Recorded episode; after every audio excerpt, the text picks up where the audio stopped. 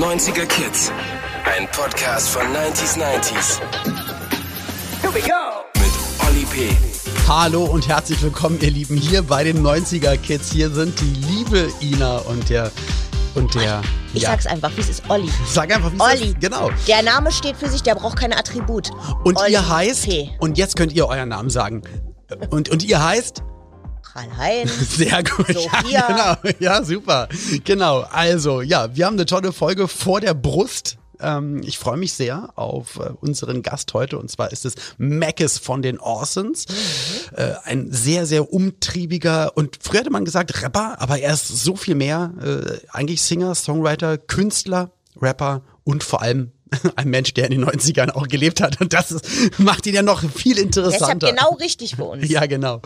Und äh, in der letzten Folge hatten wir aber auch einen ganz, ganz tollen 90er-Gast, der aber auch natürlich aktuell wahnsinnig erfolgreich ist, äh, steht an den Schlager-Hitparaden äh, Plätzen ganz, ganz weit oben auf dem Treppchen gemeinsam mit Beatrice Egli momentan. Und zwar der liebe Eloy de Jong gab ganz, ganz viel und ganz, ganz viel freundliches Feedback von euch. Und da hat Ina, ich glaube, das Schönste Ja, das Schönste und ich muss auch dazu sagen, dafür, dazu haben wir am meisten Feedback bekommen äh, zu dem Pussy, äh, der, der, der, der Case Pussy, sag ich mal, ähm, als äh, Eloy äh, seine Katze reingelassen hat während des Gespräches.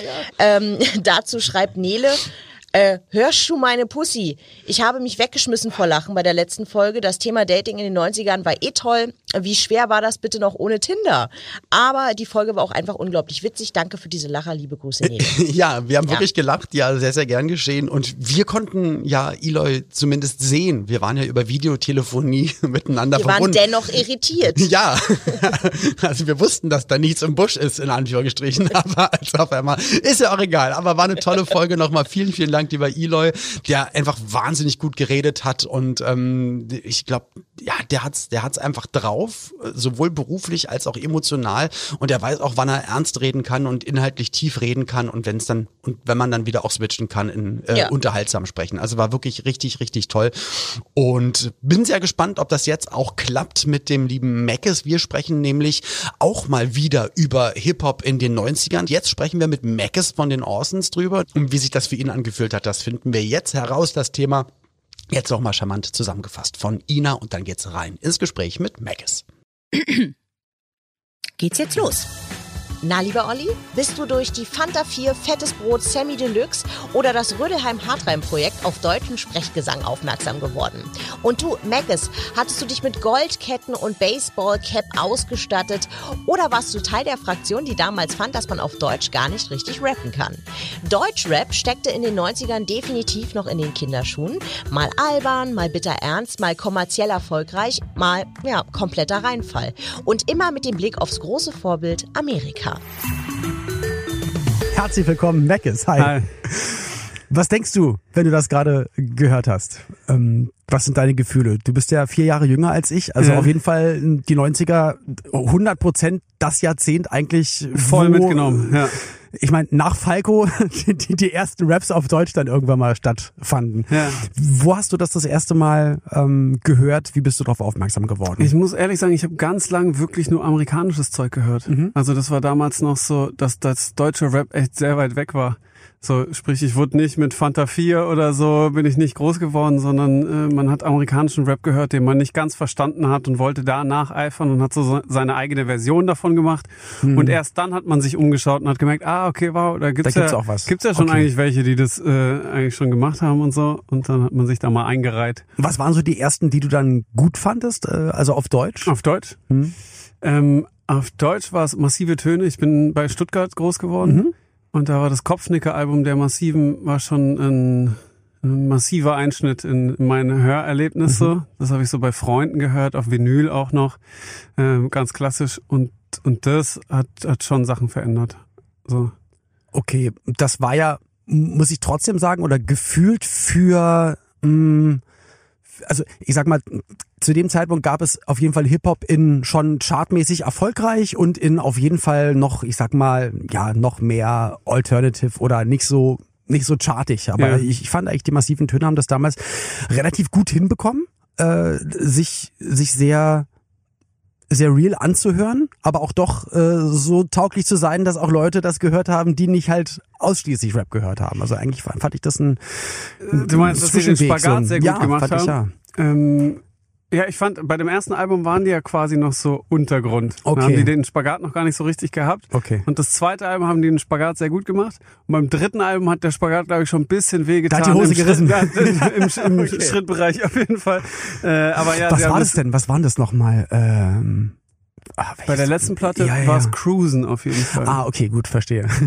Also da, ja, da war es dann sehr kom Da war dann plötzlich äh, was hat schon ein bisschen geschmerzt der Spagat, aber ähm, davor und insgesamt haben sie es auch echt gut gemacht. So. Und Shoutout an Shovi an dieser Stelle.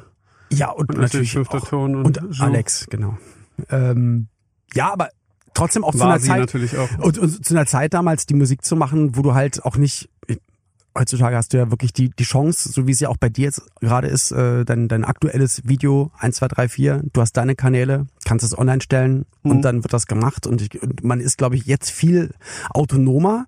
Mhm. Du konntest natürlich früher auch autonom sein mit der Musik, hattest dann aber vielleicht das Pech, dass es dann keiner mitbekommen hat, dass du ein Album Absolut. gemacht hast. Jetzt kannst du autonom sein, aber hast halt viele Möglichkeiten, Ja. so deine Sachen zu veröffentlichen und, und Videos zu droppen. Damals brauchtest du halt dann definitiv irgendwie ein Label mit ein bisschen Geld, das halt der Kameramann und das Licht und das und das und das und äh, heutzutage kriegt man das, glaube ich, ein bisschen ähm, einfacher auf die Strecke, äh, Absolut. die, die PS. Auch wenn man damals quasi in einer Kleinstadt groß geworden ist, Mhm. war das halt dein Kosmos. Weißt du, jetzt kannst du ja in einer Kleinstadt groß werden und trotzdem in die Welt raus broadcasten, was du machst. Und damals Nicht nur konsumieren, sondern auch raussenden, stimmt. Ja. Genau, weißt also du, du Ja, hast, hast eigentlich die Welt offen und äh, in beide Richtungen. Und damals war es sogar schon allein an Mucke ranzukommen. So Ami-Rap ganz am Anfang war so, man musste jemand kennen, der gute Platten hat, weil sonst hast du, du hattest die Info gar nicht. Ja, oder genau die Info, auf jeden Voll. Fall. Also nicht, dass man irgendwo gab es dann immer einen Schallplattenladen oder einen, großen CD-Laden, der dann auch mal ein bisschen mehr hatte als, als nur Chartmusik. Aber überhaupt zu wissen, was ist denn das, was man jetzt gerade hört? Also bei uns war das damals auf jeden Fall im Freundeskreis, dass wir natürlich auf Yo MTV Raps geguckt haben, Mhm. weil da wussten wir auf jeden Fall, dass das ist jetzt nicht nur der Chart-Rap, sondern da wurde halt auch ein bisschen mehr gezeigt, links und rechts. Also da wusste man schon irgendwie, was man hören sollte. Und da gab es immer einen in der Klasse, der dann auch wirklich mal ein Album hatte, eine Platte Ja. oder ich glaube sogar vom Polenmarkt die die äh, Hm. die die Copy-Kassette, die dann einmal ringsum ging. Ja, der, der kleine Markus hat damals auch ähm, mit einem Tape-Deck Yo MTV Raps aufgenommen und sich so Tapes Ed zusammengestellt. Loffe und Dr. Dre, äh, und Dr. Dre. Genau. Ich habe immer noch nicht verstanden, warum beide Dr. Dre heißen. ich glaube, es gibt viele Dr. Dre's. Ach so, Ich glaube, okay. Dre ist einfach eine Abkürzung für Andre. ah, Und dann okay. Gut. Doktor hat man sich damals gern einfach so genannt, weil es war schon vor, vor Gutenberg war das schon mal in Ordnung, dass man sich Doktortitel erschleicht dort. Und und äh, und das war glaube ich da einfach Mode. Ähm, du hast gesagt, du hast am Dr. Anfang Olli eher, P. Ja, Dr. P. Master P. Ähm, du hast gesagt, dass du eher am Anfang englischen Rap gehört hast und dich mh, lag es daran, dass du, dass du die deutschen Sachen nicht so gut fandest oder äh, gab es den Zugang da noch gar nicht so? Ich meine, okay, man konnte wahrscheinlich auf Viva Ja. gab es dann bestimmt auch Deutschrap in den Charts. Es gab dann auch, glaube ich, so so kle kleine Hip-Hop-Formate bei Viva, Viva 2, MTV. Ähm, ich ich glaube, dass es bei mir subjektiv so war. Ich hatte das nicht so in meinem Kosmos. Mhm. So meine Freunde von mir, ich komme auch eher aus so einer Gitarrenecke. Mhm. So alle haben Grunge gehört und das war eigentlich die Mucke, die wir so gehört haben. Und dann bin ich eher so über über das selber machen und übers Freestylen und so auf Rap gekommen. Mhm. Und dann habe ich es mir erst nachträglich erschlossen. Und da ging es über Ami-Rap, dann erst zu deutschem Rap. Und da war ich schon selber am Machen. Und wenn du äh, Rapper werden willst, zumindest in der Anfangszeit, bei uns war das so, musst du direkt einen Turbo-Boost an Ego haben und dein Ego muss dich an den Ballon nach oben ziehen und du musst alles Kacke finden Ja, und, okay. und du allein bist der einzig Genau. gute Rapper Und, hast Und- ganz viel Hass und, deswegen habe ich, deswegen hab ich die ganzen anderen deutschen Sachen erstmal gar nicht so gespürt. Okay. Ähm, später dann natürlich schon auch und, und ganz normal. Es war ja auch sehr viel friedlichere Zeiten, was so die Mucke angeht. Das stimmt. Also ich glaube, damals war es, äh, ich glaube, das krasseste, was damals passiert ist, dass, glaube ich, ich glaube, den Mini-Diss und den Mini-Beef zwischen Fanta 4 und Rödelheim Hartreim Projekt und dann, dass dann irgendwann Moses P., glaube ich, äh, Stefan Raabmann eine Kopfnuss gegeben hat. Äh, ja, ich, das habe ich zum Beispiel auch nur durch meine große Schwester mitbekommen, weil Mhm. die hat, glaube ich, Rödelheim Hartreim Projekt gehört und da habe ich das so am Rande mitbekommen. Und dann war es eher auch wieder der Blick nach Amerika drüber, weil während hier Kopfnüsse verteilt wurden, wurde dort Tupac erschossen. Ah, relativ bald. Also mhm. weißt du, es war so, man hat sich eher da orientiert und deswegen habe ich kenne ich so Kopfnussgeschichten gar nicht so, okay. so direkt. Aber das war auch mein Gefühl damals, dass also mein Gefühl war immer, dass so auch gerade ein paar Sachen, die aus dem Schwabenland kamen, relativ ähm, ghetto-esk wirken wollten. Okay. Und ich dachte mir aber immer, ja, aber es ist am Ende ist es Stuttgart und dann gucken nach Amerika und da, also ich, ich fand da, da war noch so, ja, da war ein Ozean dazwischen. Also was, was gefühlt für mich als, als Teenager damals so äh, Gefühle und Realität sind. Aber ich, ich glaube da. Aber wer, wer aus Stuttgart war die da so hart? Weil wenn ich, ich wenn ich an Stuttgart so zurückdenke, ja. ist so für mich Fanta 4, hm? massive hm? Freundeskreis. Hm? Die so groß groß waren. Aber es gibt auch ein paar andere. Es gibt auch ein paar andere, ja, natürlich. Und, okay. und äh, aber es gibt auch andere Viertel in Stuttgart. Es gibt auch ja, Radlberg im Osten, äh, ja. Rio. Es gibt, es gibt verschiedene Viertel. aber wenn ich an Stuttgart gedacht habe, habe ich nur, habe ich nur nicht so Gangster an, an, nee, Oder Leute, die Gangster machen wollen, obwohl sie aus dem Mittelstand kommen. Äh, vielleicht. Also ich okay. habe nicht, ich habe an, wenn ich an Stuttgart denke, denke ich, denke ich nicht direkt an brennende Mülltonnen. So.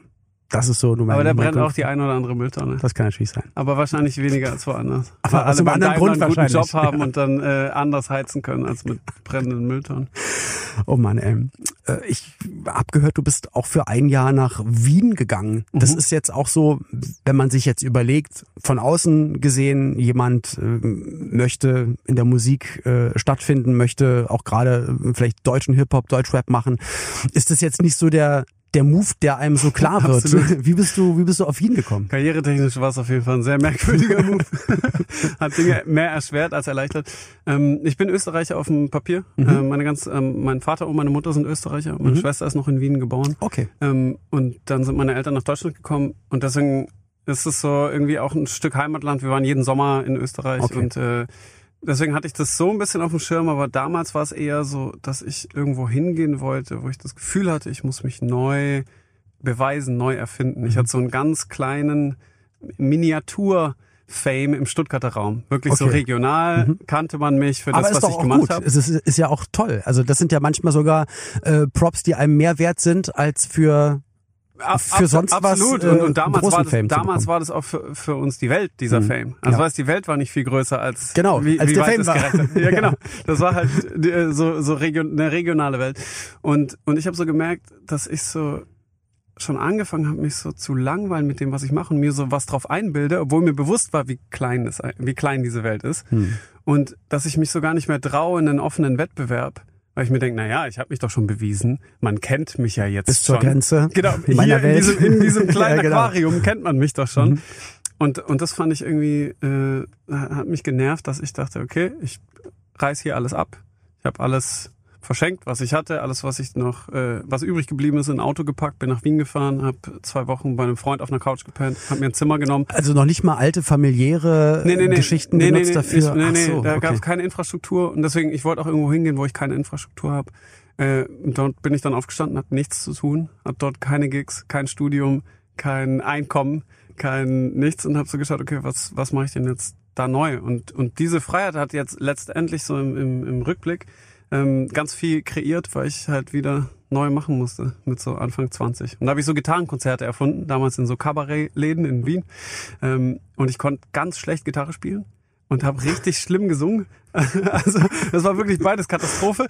Ähm, und, und ich hast das aber als als als Kunst verkauft sozusagen. Nee, ich habe eine Installation. Ich, ich, so ähnlich. Ich habe ich hab sehr sehr schlimme Themen genommen. Okay. Sehr sehr traurige Lieder. Ich habe wirklich traurigsten schlimmsten Situationen beschrieben, aber die Art war so schlecht, dass die Leute nicht wussten, ob die lachen können oder ob die eigentlich jetzt, weinen sollen. Meint das jetzt ernst? Genau, was meint er ernst? Wie gut kann er es wirklich?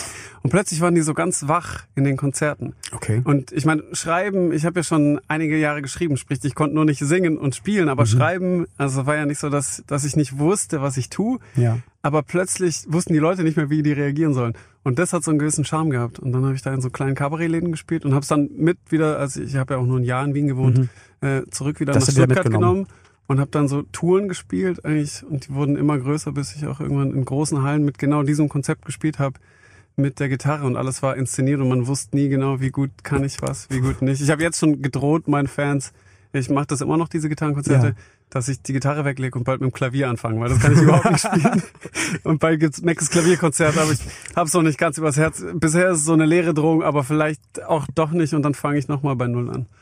Aber das unterscheidet dich ja schon stark von vielen äh, Acts, also generell Acts, aber auch natürlich ähm, Deutschrap-Acts, Hip-Hop-Acts, dass du, dass du auch Instrumente halt kannst, dass du auch dich nicht scheust zu singen, dass du aber auch, finde ich, viel kunstintensiver denkst und fühlst und auch dein Artwork oder wie du an Videos rangehst. Also das, ich meine, jeder hat alle Freiheiten. Ist ja nicht, dass das andere alles doof ist, aber da, da merkt man, glaube ich, schon so ein bisschen, wie du musikalisch aufgewachsen bist, wo du hingegangen bist, hm. was du für Einflüsse hattest, dass du hast du deswegen auch immer den Drang zu sagen, okay, es gibt für für dich nicht nur äh, Orsons oder äh, ein, ein Duo-Projekt, sondern es muss auch immer äh, Solo-Meckes geben, dass du dich auch immer so ein bisschen austoben kannst. Das eine ist ein bisschen mit dem Augenzwinkern, das andere ist wieder ernster. Mhm. Und ich glaube, das das nächste Album Pool kommt im Juni raus. Mhm. Ähm, äh, genau, sehr 1, 2, 3, 4 Video ist am Start, BTF hat's produziert. Äh, das ist ähm, schon sehr exklusiv und das ist mir auch sehr bewusst. Ich bin sehr dankbar und sehr äh, happy mit dem Team. Aber auch das, auch, auch der 1, 2, 3, 4 Song ist natürlich äh, ja, halt auch was Ernstes, was aber auch voll wichtig gerade ist. Wie wichtig mhm. ist denn für dich halt, ich meine, das Bo hat auch gerade released, feier ich unfassbar. Mhm. Ich, ich liebe seine Stimme. Ich mag alles, was er macht, auch wenn ich die letzten Sachen manches verstehe ich dann auch gar nicht mehr, aber es ist mir egal, weil der ist dann halt für mich auch einfach eine Kunstfigur. Das letzte Fünf-Sterne-Album, mega geil. Es ist halt wie auf Wolken laufen, es ist halt ganz entspannt und du, du lachst dabei, weil es ist halt ein bisschen Comedy, ein mhm. bisschen das, ein bisschen das. Wie wichtig ist aber auf der anderen Seite dann auch äh, Hip-Hop mit, mit Haltung, mit Message?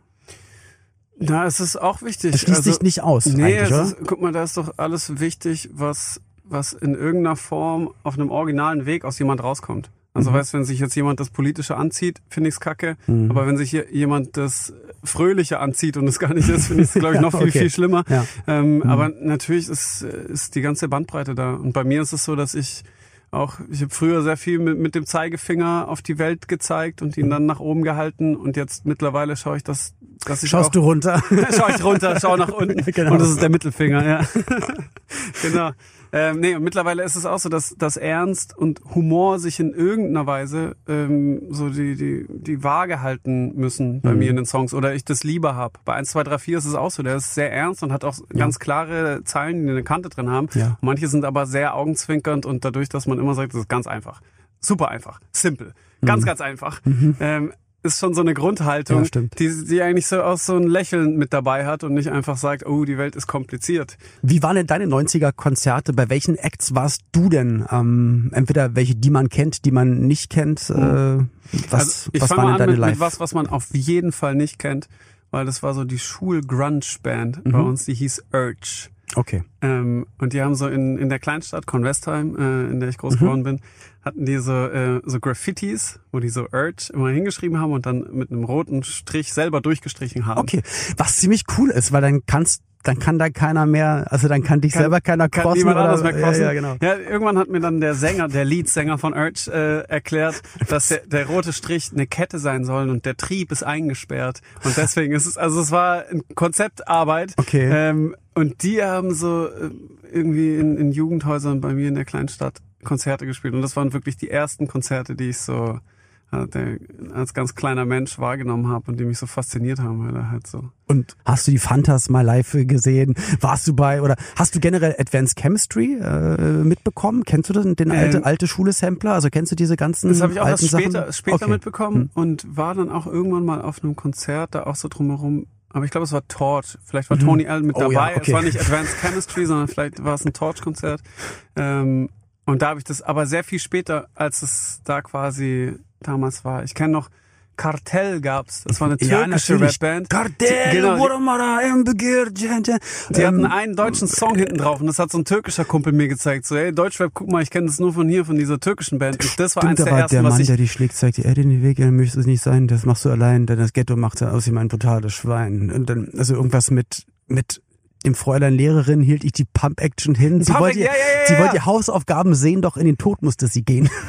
Genau, Texte, dieses, ja. genau dieses war mitunter, das, wenn, wenn ich mich so erinnere, eins der ersten deutschen Sachen, die ich je gehört habe. Mein, mein sehr guter Freund Beitu hat mir das Ja. damals gezeigt. Er so, hey, diese türkische Band hat ein deutsches Lied. Ja. Pump. Action ist das Stichwort, das ich mir richtig. gemerkt habe. Davor dachte ich, was rappst du da? Ja, ja, ja, das Kartell, ist es, genau. ich muss es mal wieder Ja, anhören. Wow. RGE, RGE, Kartell, ja. mhm. Crazy, ja stimmt. Und das, das war ein Gefühl, ich komme ja aus Westberlin und da dachte ich so, ach, so, so nah kann das sein. Das ist ja krass, weil bis, bis zu dem Zeitpunkt kannte ich nämlich auch eher nur englische Sachen oder dann halt das, was halt in den Charts war.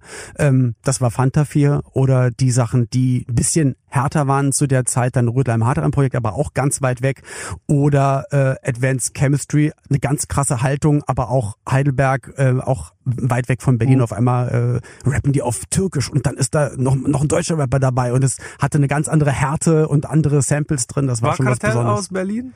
Ich glaube, es war Kreuzberg. Okay.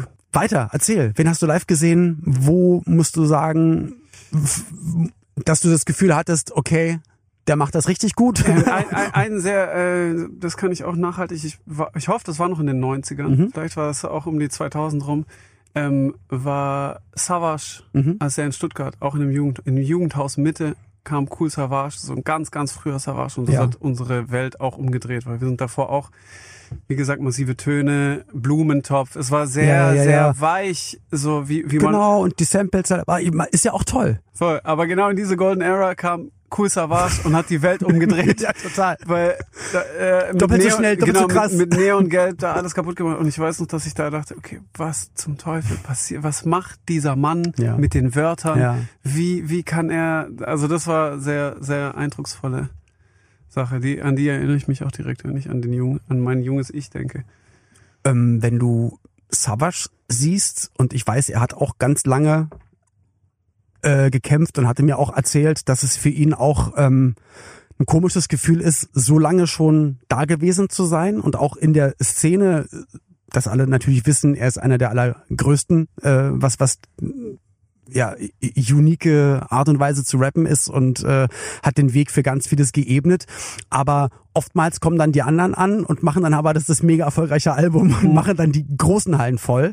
Und ähm, ich, ich glaube, für ihn war es auch ein gutes Gefühl, dass er durch, ähm, durch die Singles der letzten Jahre und äh, die Alben, die er gemacht hat, dann auch äh, größere Tourneen spielen konnte und jetzt auch so ein bisschen was zurückbekommen hat, sag ich mal, von der Energie, die er auch gelassen hat, definitiv. Ähm, Gibt aber auch andere, äh, für mich immer irgendwie Advanced Chemistry, die so unfassbar viel inhaltlich auch äh, Rap gegeben haben, die es geschafft haben, auch, auch gerade Torch. Hast du da so einen Druck oder ist es deswegen für dich auch in Ordnung zu sagen, hey, ich, ich mache meine Solo-Sachen, wir machen aber auch Awesomes, das heißt, wir, wir funktionieren vielleicht auch nach links und rechts ein bisschen mehr, als wäre ich nur Solokünstler? Ähm, ich glaube, so, ein, so einen grundsätzlichen Druck empfindet jeder, der das macht. Weil man Mhm. geht nach draußen und liefert was ab und kriegt davon was zurück. Ja. So. Ähm, du hast gesagt, dass dich Savage ähm, auf jeden Fall beeindruckt hat, weil du ihn live gesehen hast. Äh, du hast in Stuttgart gelebt, hast selbst vorhin gesagt, okay, wen gab's da? Es gab die Massiven, gab die Fantas, ähm, also weil wir ja auch immer auf die 90er gucken und natürlich auch Freundeskreis. Hm. Wann hast du was von denen mitbekommen oder aktiv gut gefunden oder nicht gut gefunden? Ja, die- erste Platte, die Quadratur des Kreises, lief rauf und runter. Hm? Okay, Das war richtig wie, ich dachte, da bin ich beruhigt. die, dieser Mann ist sehr schlau. ja. Er hat so viel, also es war richtig so äh, den Kosmos sprengen, Ja. weil wir reden da ja, also ich, ich war da ja wirklich noch ein kleiner Bub quasi, der darüber wirklich viel gelernt hat. So, okay. Ja. was, was sagt er dann da über Chile und Chile CIA und, und Allende und wie, genau, und, ja, ja. und wie was wo. Also das, das war schon, das habe ich schon sehr, sehr stark gespürt. Die waren schon auch so überlebensgroß damals in Stuttgart. Mhm. Weißt, da war Max so, Ja, vor- klar. den hat man da nicht so schnell getroffen im Jugendhaus und so, sondern der, das war, das war schon riesig und, und Weltklasse-Album auch nach wie vor. ich finde, und das meine ich wirklich ehrlich, dass, ähm, dass er hervorragend gereift ist und gealtert ist, wenn man sich die 90er anguckt und dass er immer relevant war, dass er auch seinen Ausflug, was heißt Ausflug, das ist ja Musik, die er trotzdem immer in sich trägt, aber dass er dann auch ein bisschen eher Singer-Songwriter äh, gemacht hat, äh, geschenkter Tag. Aber da muss ich sagen, das ist ein Künstler, äh, wo man, auch wenn er verschiedene Sachen präsentiert oder dann jetzt auch mal Autotune in der Stimme ist oder er dann da mit einer Gitarre steht, ähm, ist er zu 100 Prozent immer authentisch. Du hast nicht das Gefühl, dass er sagt, okay, dann probier ich jetzt nochmal so, ah, okay, geht nicht, dann probier ich es jetzt nochmal so. Ähm, ist das auch so ein Ding, was, was du für dich gefunden hast oder dass du dich so in der Musik gefunden hast, dass du auch weißt, du kannst eigentlich, egal in welche Richtung musikalisch gehen, weil du weißt, du bist trotzdem immer 100% bei dir und die, die Fans merken das auch, dass es immer 100% Mac ist? Ich glaube, man merkt es am Schreiben. Ich habe mir gerade überlegt, wie es bei Max ist, was mhm. da zusammenhält. Mhm. Und ich finde, dass die Art, wie er schreibt, seit dem ersten Album, jetzt auf der letzten Platte, mhm. zwar immer weiter gereift ja. ist, aber so, ja. man spürt so, dass, dass es so sein Stift ist ja. und das hält es zusammen. Und ich glaube, mhm. das ist dann vielleicht bei mir ähnlich, dass wenn man zu mir zum Gitarrenkonzert kommt, ist es nicht ein Gitarrenkonzert, wo, wo jetzt hier der Singer-Songwriter spielt, sondern es hat ja trotzdem denselben Humor und, und kommt woanders her. Das hatte ich übrigens auch, dass mal so ein äh, zu, zu einem Jubiläum ein Mann seiner Frau nur Gitarrenkonzert gelesen hat und Karten gekauft hat für mein Gitarrenkonzert. Ich glaube, es war in Köln damals. Und es war zum 35-jährigen Ehejubiläum oder 50 Jahre, also richtig. Okay. Und, und er hat gedacht, das ist ein klassisches Gitarrenkonzert. So schön romantisch die, mit Händchen halten. Und dann saßen sie bei mir drin und haben die Welt wohl nicht mehr verstanden oder die sind wutentbrannt in der Pause rausgegangen. Okay. Und, und haben sich draußen beschwert. Und ich habe es leider erst nach dem Konzert mitbekommen, weil ich hätte denen so gern das Geld zurückgegeben und den ja. ein Geschenk zum Jubiläum so. Ja. Und ist, hey, sorry, dass, dass dein Mann so schlecht recherchiert hat. Ähm, und also es, es ist ja dann trotzdem was anderes und ich glaube, das ist auch mein Stift zusammenhält, um diesen Gedanken wieder zu haben. Okay. Und da müssen manche Leute Wut und Brand Ja, und das muss nicht jedem gefallen. Und andere sind aber Fans geworden, die es nicht gecheckt haben, was okay. für ein Gitarrenkonzert und sind danach zu mir gekommen, ältere Semester und haben gesagt, das war wunderschön, was sie da gemacht haben, Herr Meckes. Ähm, äh, Worauf wollte ich hinaus? Naja, dass, dass, dass ich glaube, dass man deswegen Genres wechseln kann oder was anderes machen kann, weil, weil die Art des Schreibens und des Vortrags dann doch irgendwie ähnlich ist. Fun Fact übrigens noch zu Max Herre. Meine erste Tour war seine, also erste Tour, die so Deutschland, Österreich, Schweiz war. Die du selbst äh, nee, gespielt nee, hast. War noch gar nicht selber, sondern war äh, eine Max Herre Tour. Mhm. Und da war im Vorprogramm äh, Frank, Karibik Frank, damals Frankie Kubrick hieß der. Ah ja, richtig, genau, ja, richtig. War, war Vorprogramm von Max. Und äh, Bartek, also Plan B von mhm. den Orsons, ja. war damals der Backup-Rapper von Frank, also von ah, der Vorband. Okay. Und ich hatte nichts zu tun. Und dann haben die gesagt, hey, wir brauchen noch jemand, der hinten Play und Pause drückt, DJ ist. Dann war ich DJ in der Vorband von Max, von Max Herre. Herre genau. Wie geil ist das denn? Und, dann haben und wir, dadurch habt ihr euch eigentlich so connected. Äh, genau, und dann haben wir nach den ersten beiden Gigs haben wir so einen Mini-Slot vor Frank bekommen. Weil damals gab es schon Max und Plan B. Und wir haben quasi den, den Support ah, okay, also euch gab es schon, dadurch kanntet ihr euch genau, sozusagen. Genau, genau okay, dadurch okay. kannten wir, kannten ja. wir uns und, äh, und dann haben wir quasi, und dann ist der, also, der Act seid ihr aus Versehen, seid ihr sofort von Max genau, gewesen. Genau, dann sind wir eine ganze Tour gespielt und, und unser Act ist immer größer geworden. Dann haben wir halt eine halbe Stunde vor Frank gespielt und plötzlich waren wir auch mit auf Tour. So haben wir uns reingesneakt als Tour-DJ der Vorband von Max Herre. habt ihr, habt ihr auf Tour auch geschrieben? Habt ihr auf Tour produziert oder einfach Damals nur? haben wir nur getrunken und äh, okay. gefeiert und ganz am Ende, ich glaube am letzten Stopp, wir waren in einem Wohnmobil unterwegs, mhm. haben die auch das Wohnmobil in eine zu enge äh, Unterführung gefahren und sind stecken geblieben. War damals in der Zeitung ganz groß. Damit war die Tourgage auch erledigt. Wirklich? Ja, ja. Also da, da war nichts mit Schreiben und so. Das waren andere Rock'n'Roll-Zeiten, sag ich mal. Ähm, gibt's denn für euch auch wieder ähm, Orsons Gedanken? Wir haben ein Experiment gemacht, dass wir uns genau eine Woche hinsetzen. Am Montag fangen wir einen Song an. Am okay. Freitag sind wir fertig und am. Samstag drehen wir ein Video dazu. Ey, wie geil ist das denn? Und haben einfach genau eine Woche für das ganze Ding. Und dieses Experiment ist jetzt vor paar Wochen noch nicht öffentlich, sondern okay. quasi für uns. Äh, sprich, es kann sein, dass da was kommt. Wir müssen es aber nochmal anhören. Vielleicht hat, werden wir das hat Ganze es für dich, für dein Gefühl, hat das was, also klappt es? Hat das geklappt? Also mein Erstgefühl, äh, auf jeden Fall. Ich fand's sehr gut, aber lass es mich, wie gesagt, nochmal hören. Mal schauen, ob wir noch den, die Löschtaste doch noch drücken müssen. Ähm, ja, mit, mit Plan B gemeinsam. Hat, habt ihr nicht sogar auch mal ein Theaterprojekt gemacht? Mhm. Wann, wann war das? 2000er oder war das, das war auch 2000er. Okay. Frühe 2000er haben wir Theaterstücke aber, geschrieben. So, aber auch guck doch mal, das ist doch auch wieder so ein Ansatz, den du jetzt nicht per se erwartest, wenn du als Außenstehender nicht mhm. aus der Szene kommst und denkst dann an, an Hip-Hop ähm, und dann hast du da jemanden, der Gitarre äh, spielt, der äh, schreibt, der mhm. singt, der Theatersachen macht. Ähm, ist Entscheid dich mal, würde ich dem sagen. Nee, Entscheid dich doch mal. Ja, ist es so? ich hab das, ich, ich höre das auch mal ganz oft, ähm, macht, zieh doch einfach nur eine Sache durch, aber ich sage dann immer, aber wenn, wenn mir zehn Sachen Spaß machen, warum soll ich denn jetzt mit Absicht dann was nicht machen, was mir Spaß macht? Also wo steht denn das jetzt geschrieben? Voll. Ich, ich habe auch immer Leute bewundert, die so ähm, quasi zehn Jahre irgendwas gearbeitet haben mhm. und dann gesagt haben, na, ich mache noch mal was anderes. Und das ist so in, in der deutschen Kultur gar nicht vertreten. Da ist so, wenn du das eine musst hast, halt dieser- da dran ja, ja, fest. genau. So, Mhm. das ist das Einzige, was du hast und alles andere ist unsicher. Wenn man aber so irgendwo anders hingeht, ein ähm, Großonkel von mir ist zum Beispiel nach Australien vor Ewigkeiten ausgewandert und da ist es halt so ein, so ein anderes Ding. So, der war zehn Jahre, glaube ich, Grafiker hat er hier gelernt. Dann hat er eine Farm gehabt für zehn Jahre. Dann hat er so ein Hostel oder ein Hotel und dann hat er wieder irgendwas mit Grafik und so und hat gesagt, wieso soll ich denn was mein ganzes Leben lang machen? Ja. In so einer Selbstverständlichkeit dachte ich so, hey, irgendwie hast du voll recht, so hier, hier hört man das anders. Also ich bewundere Leute, die es dann einfach machen und durchziehen. Ja. Oder wie dein Onkel, der dann sagt so, mach's gut. Servus. Aber weiß ich nicht. Wo siehst du dich in zehn Jahren? Man muss sich versuchen, immer wieder abzudaten, ehrlich mit einem selber abzudaten und hoffentlich noch? ein Hm. Umfeld haben, das einem diese Updates zulässt. Ja. Und, und dann schauen, was da in einem ist. Und wie gesagt, ähm, das ist dann auch nicht endgültig. Ich dachte, ich bin gar nicht vor der Kamera, jetzt freue ich mich. Mhm. Jetzt habe ich äh, vor kurzem eine Anfrage und ein Casting bekommen und habe eine kleine Rolle gespielt und ganz plötzlich bin ich vor der Kamera in, in einer Wo? Serie, Erzähl. die irgendwann, die ist noch nicht draußen, die kommt erst raus. Darfst du nicht erzählen? Deadlines, Deadlines heißt die, Okay. äh, kommt äh, dieses Jahr irgendwann, Mitte diesen Jahres. Für was ist das? Äh, ZDF Neo. Ach geil. Und das kam plötzlich zu mir und ganz plötzlich war ich auch mal so mal vor der Kamera und jetzt finde ich es eine sehr interessante Reise und irgendwann will ich die beiden Sachen vereinen und vielleicht mal was schreiben, wo, wo beides eine Rolle spielt. Aber ob es in zehn Jahren ist, kann ich dir nicht sagen. Vielleicht ist es auch schon in drei. Okay. Aber mit dem Schauspiel, also mit Künstlern, die auf der Bühne stehen und man ist ja man, man muss ja extrovertiert sein in, in irgendeiner Art und Weise, dass man sich auf eine Bühne stellt und vor Leuten Sachen macht, weil sonst könntest du auch dann für dich einfach im Zimmer rappen oder schauspielen oder irgendwas machen, wenn du sagst, nee, man nee, muss auch einen Knacks ich- haben ganz muss- am Anfang, um da äh, überhaupt definitiv zu ja. sagen, nee, eigentlich ist genau der richtige Gedanke. Ich Ja. gehe da jetzt hoch und stell mich vor die alle und Voll. sag mal, was ich drauf habe, weil ich das, bin sehr was gut. ich in mir trage, dass mich alle sehen müssen darum. Ja. Genau.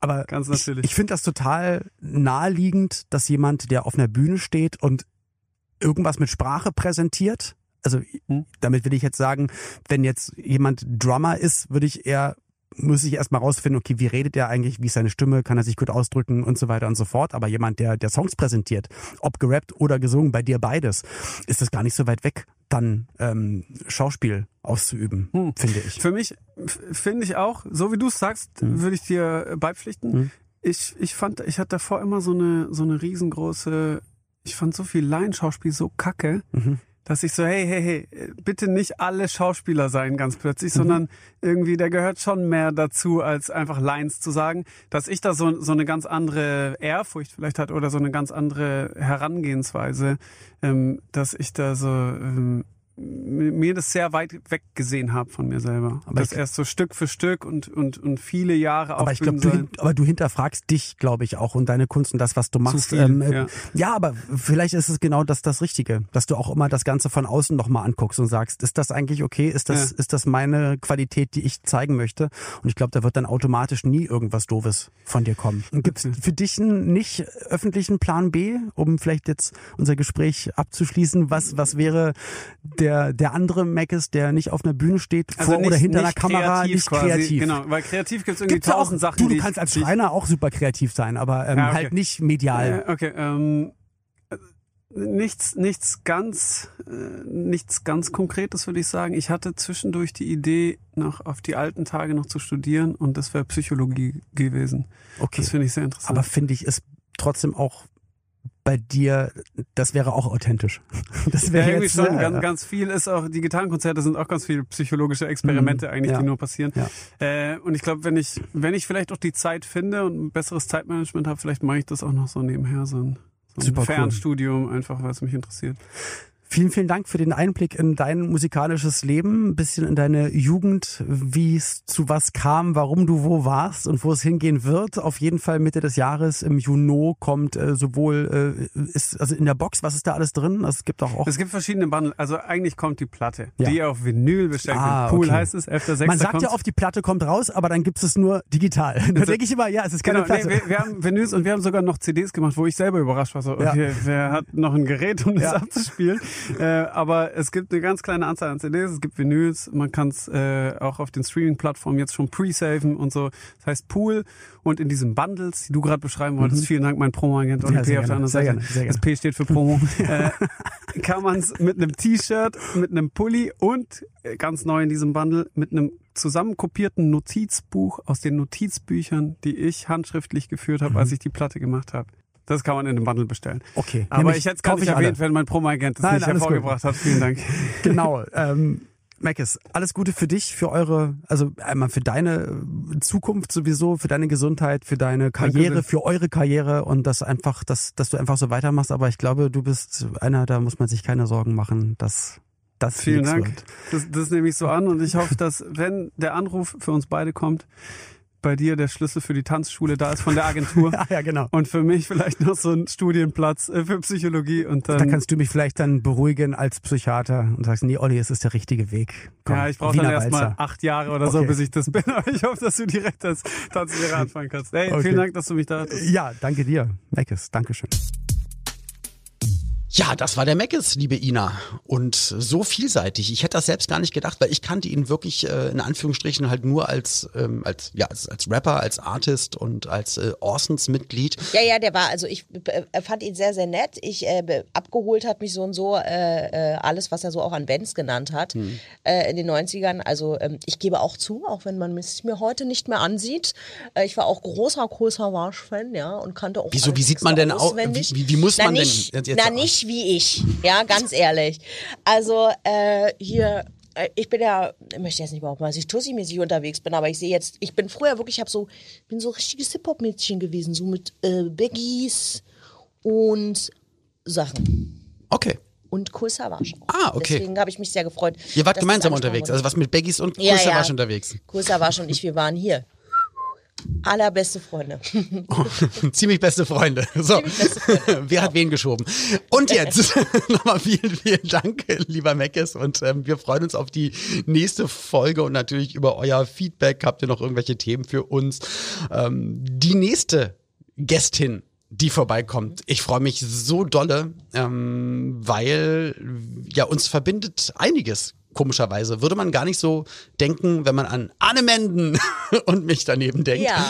Voll cool. Und außerdem ist es ja eine sehr besondere Folge, weil wir das erste Mal kein Thema haben, sondern mit ihr frei das heißt, über die genau, 90er kein sprechen. Thema. Äh, 90er. Nein, aber wir, wir genau, wir, wir sagen jetzt nicht, äh, wir unterhalten uns über Windeln in den 90ern, sondern äh, es geht tatsächlich. über Windeln in den 90ern. Ich weiß noch, meine, meine erste Windel auch war das schön. Ja, war da damals. Mit 13. Früher. Sondern wir lassen das Thema ein bisschen offen mhm. äh, und gucken, wie das so funktioniert. Genau. Wir, wir tauchen mal so durch, durch ihre 90er von A bis Z und wir schauen mhm. mal, was, was sie interessiert und was uns interessiert. Und dann, ja, freue ich mich sehr auf die liebe Anne Menden und wir freuen uns natürlich auf euch, wenn ihr uns weiter ähm, ja, die Stange haltet, möchte ich mal so salopp in Podcast-Sprache sagen. Ja, bis zum nächsten Mal. Macht's gut. Tschüssi. Tschüss. 90er Kids. Ein Podcast von 90s 90s. Der Radiowelt für alle Musikstyles der 90er. In der App und im Web. 90s90s.de